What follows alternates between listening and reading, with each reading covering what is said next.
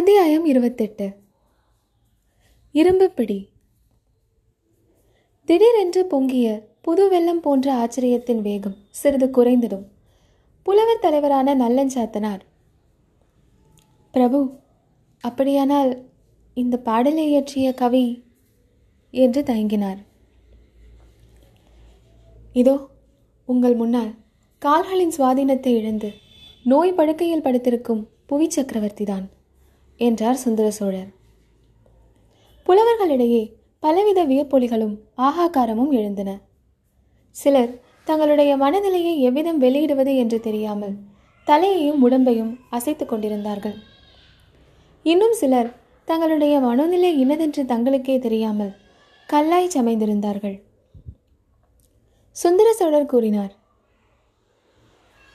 புலவர் பெருமக்களே ஒரு சமயம் பழையாறையில் புலவர்களும் கவிஞர்களும் என்னை பார்க்க வந்தார்கள். அந்த கூட்டத்தில் உங்களில் சிலரும் இருந்திருக்கலாம். ஒவ்வொருவரும் சோழகுலத்தின் வள்ளல் தன்மையை குறித்து ஒவ்வொரு பாடல் சொன்னார்கள். என்னை பற்றியும் பாடினார்கள். நான் அவருக்கு இதை கொடுத்தேன் அதை கொடுத்தேன் என்றெல்லாம் பாடினார்கள். அச்சமயம் இளைய பிராட்டி குந்தவையும் என் அருகில் இருந்தாள். புலவர்கள் பரிசில்களை பெற்றுச் சென்ற பிறகு அவர்கள் பாடிய பாடல்களை அரசலங்குமரி புகழ்ந்து பாராட்டினாள். குந்தவையிடம் நான் புலவர்களையெல்லாம் விட என்னால் நன்றாக பாட முடியும் என்று சபதம் கூறினேன். பிறகுதான் வேடிக்கையாக இந்த பாடலை பாடினேன். எனக்கு பரிசு கொடு என்று கேட்டேன். குழந்தையின் முதுகின் மேல் ஏறி உட்கார்ந்து கொண்டு இந்தாரங்கள் பரிசு என்று கன்னத்துக்கு இரண்டு அறை கொடுத்தார். அது நேற்று நடந்தது போல் எனக்கு ஞாபகம் இருக்கிறது. ஆனால் ஆண்டு எட்டுகளுக்கு மேல் ஆகிறது என்றார். விந்தை விந்தை என்றும் அற்புதம் அற்புதம் என்றும் புலவர்கள் கூறி மகிழ்ந்தார்கள். குந்தவை என்ற பெயரை கேட்டதுமே வந்தியத்தேவனுக்கு மெய் சிலிர்த்தது.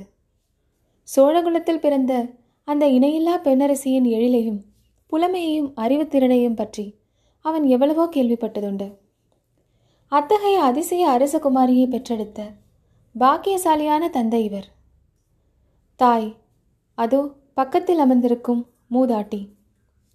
சுந்தர சோழர் தம் செல்வ புதல்வியை குறித்து பேசும்போது எவ்வளவு பெருமிதத்துடன் பேசுகிறார்? அவர் குரல் எப்படி தழுதழுத்து உருக்கம் பெறுகிறது? வந்தியத்தேவனுடைய வலக்கரம் அவனுடைய இடையை சுற்றி கட்டியிருந்த பட்டு துணிச்சுருளை தடவி பார்த்தது. ஏனெனில் குந்தவை பிராட்டிக்கு அவன் கொண்டு வந்திருந்த ஓலை அச்சுருளுக்குள் இருந்தது. தடவி பார்த்த கை திகைப்படைந்து செயலிழந்து நின்றது. அவனுடைய உள்ளம் திக்பிரமை கொண்டது. ஐயோ இது என்ன? ஓலையை காணோமே. எங்கே போயிற்று? எங்கேயாவது விழுந்து விட்டதோ? சக்கரவர்த்தியின் ஓலையை எடுத்தபோது அதுவும் தவறி விழுந்திருக்குமோ? எங்கே விழுந்திருக்கும்? ஒருவேளை ஆஸ்தான மண்டபத்தில் விழுந்திருக்குமோ? அப்படியானால் சின்ன பழுவேட்டரையரன் கையில் சிக்கிவிடுமே. சிக்கிவிட்டால் அதிலிருந்து ஏதேனும் அபாயம் முளைக்குமோ அடடா என்ன பிசகு. எத்தனை பெரிய தவறுது. இதிலிருந்து எப்படி சமாளிப்பது? குந்தவை தேவிக்கு கொணர்ந்த ஓலை தவறிவிட்டது என்று அறிந்த பிறகு வந்தியத்தேவனுக்கு அங்கு இருப்பு கொள்ளவில்லை. மேலே நடந்த பேச்சுவார்த்தைகளும் அவன் காதில் சரியாக விழவில்லை. விழுந்ததும் மனதில் நன்கு பதியவில்லை. சுந்தர சோழர் வியப்பு கடலில் மூழ்கியிருந்த புலவர் கூட்டத்தை பார்த்து மேலும் கூறினார். நான் விளையாட்டாக செய்த பாடலை குந்தவை யாரிடமாவது சொல்லியிருக்க வேண்டும். ஒருவேளை பழையாறை திருமேற்றலி ஆலயத்தின் ஈசானிய பட்டாச்சாரியாரிடம் சொல்லியிருக்கலாம். அவர் இப்பாடலை நாடெங்கும் பரவும்படி செய்து என்னை உலகம் பரிகசிப்பதற்கு வழி செய்துவிட்டார். பிரபு தாங்களே பாடியிருந்தால் என்ன? பாடல் அற்புதமான பாடல்தான் சந்தேகமே இல்லை. தாங்கள் புவி சக்கரவர்த்தியாக இருப்பதோடு கவி சக்கரவர்த்தியும் ஆவீர்கள் என்றார் நல்லன் சாத்தனார். ஆயினும் இச்சமயம் அதே பாடலை நான் பாடியிருந்தால் இன்னொரு கொடையையும் சேர்த்திருப்பேன். இந்திரனுக்கு யானையும் சூரியனுக்கு குதிரையும் சிவனாருக்கு பல்லக்கும் கொடுத்ததோடு நிறுத்தி இருக்க மாட்டேன். மார்க்கண்டனுக்காக மரளியை சிவபெருமான் உதைத்தார் அல்லவா அந்த உதைக்கு யமன் தப்பித்துக் கொண்டான். ஆனால் அவனுடைய எருமைக்கடா வாகனம் சிவபெருமான் கோபத்தை தாங்காமல் அங்கேயே விழுந்து செத்துவிட்டது. வாகனம் இல்லாமல் யமன் திண்டாடிக் கொண்டிருந்ததை அறிந்து பழையாறை சுந்தர சோழர் யமனுக்கு எருமைக்கடா வாகனம் ஒன்றை அனுப்பினார். இப்படி ஒரு கற்பனையும் சேர்த்திருப்பேன். அந்த எருமைக்கடாவின் பேரில் ஏறிக்கொண்டுதான் யமன் இப்போது ஜாம் ஜாம் என்று என்னை தேடி வந்து கொண்டிருக்கிறான். நமது தஞ்சை கோட்டை தளபதி சின்ன பழுவேட்டரையரால் கூட யமதர்மராஜனையும் அவனுடைய எருமைக்கடா வாகனத்தையும் தடுத்து நிறுத்திவிட முடியாதல்லவா? இப்படி சுந்தர சோழர் சொன்னபோது அவர் அருகில் வீற்றிருந்த உடைய பிராட்டி வானம்மாதேவியின் கண்களில் நீர் அருவி பெருகிற்று. அங்கிருந்த புலவர்கள் பலர் விம்மி அழத் தொடங்கிவிட்டார்கள். சின்ன பழுவேட்டரையர் மட்டுமே மனோதிரத்துடன் இருந்தார். பிரபு தங்களுடைய சேவையில் யமனுடன் போர் தொடுக்கவும் நான் சித்தமாக இருப்பேன் என்றார். அதற்கையும் இல்லை தளபதி. ஆயினும் யமனுடன் போர் தொடுக்கும் சக்தி மானிடர் யாருக்கும் இல்லை. யமனை கண்டு அஞ்சாமல் இருக்கத்தான் நாம் இறைவனை பிரார்த்திக்க வேண்டும். புலவர்களே நமனை அஞ்சோம் என்று தமிழகத்தில் தவ புதல்வர் ஒருவர் பாடினார் அல்லவா? என்றார் சக்கரவர்த்தி. ஒரு புலவர் எழுந்து அப்பாடலை பாடினார். நாமார்க்கும் குடியல்லோம் நமனை அஞ்சோம். நரகத்தில் இடர்படும் நடலை அல்லோம். ஏமாப்போம் பிணியறியோம். சக்கரவர்த்தி இந்த இடத்தில் குறுக்கிட்டு ஆஹா இறைவனை பிரத்யட்சமாக தரிசித்த மகானை தவிர வேறு யாரால் இவ்வளவு துணிச்சலாக பாட முடியும்? அப்பர் சுவாமிகளுக்கு கொடிய சூளை நோய் இருந்தது. இறைவன் அருளால் நோய் நீங்கிற்று. எனவே பிணி அறியோம் என்று பாடியிருக்கிறார்.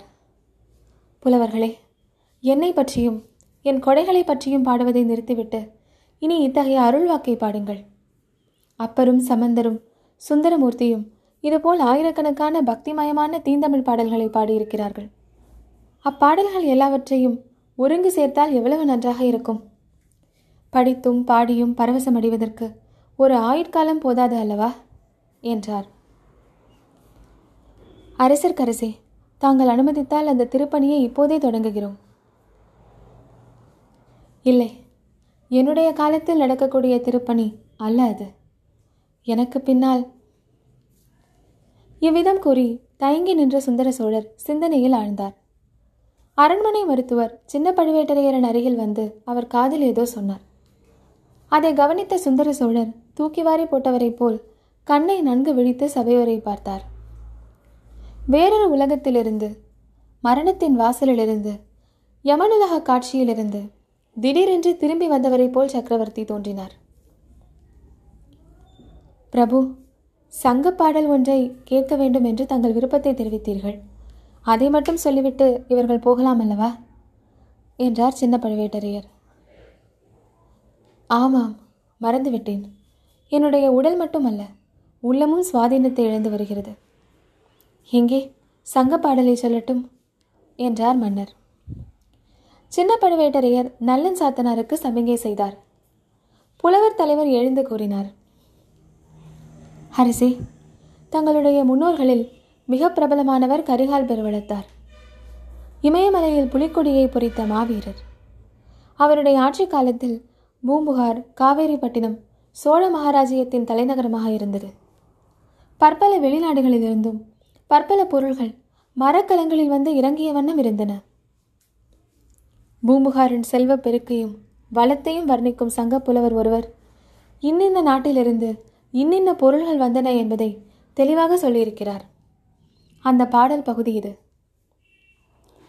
வடமலை பிறந்த மணியும் பொன்னும் குடமலை பிறந்த வாரமும் அகிலும்.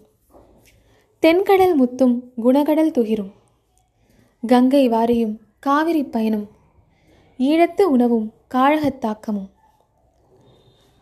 பாடலில் இந்த இடம் வந்தபோது சுந்தர சோழர் கையினால் சமிங்கை செய்யவே புலவர் நிறுத்தினார். தளபதி கரிகால் வல்லவர் காலத்தில் ஈழ நாட்டிலிருந்து தமிழகத்துக்கு உணவுப் பொருள் வந்து கொண்டிருந்தது. அப்படித்தான் இப்பாடல் சொல்கிறது. அதை நான் அறிவதற்குத்தானே இப்புலவர்களை அழைத்து வந்தீர்? ஆமரசே என்று கோட்டை தளபதி கூறியது சிறிது ஈனஸ்வரத்தில் கேட்டது. அறிந்து கொண்டேன். இனி இப்புலவர்களை பரிசல்கள் கொடுத்து அனுப்பிவிடலாம் என்றார் மன்னர்.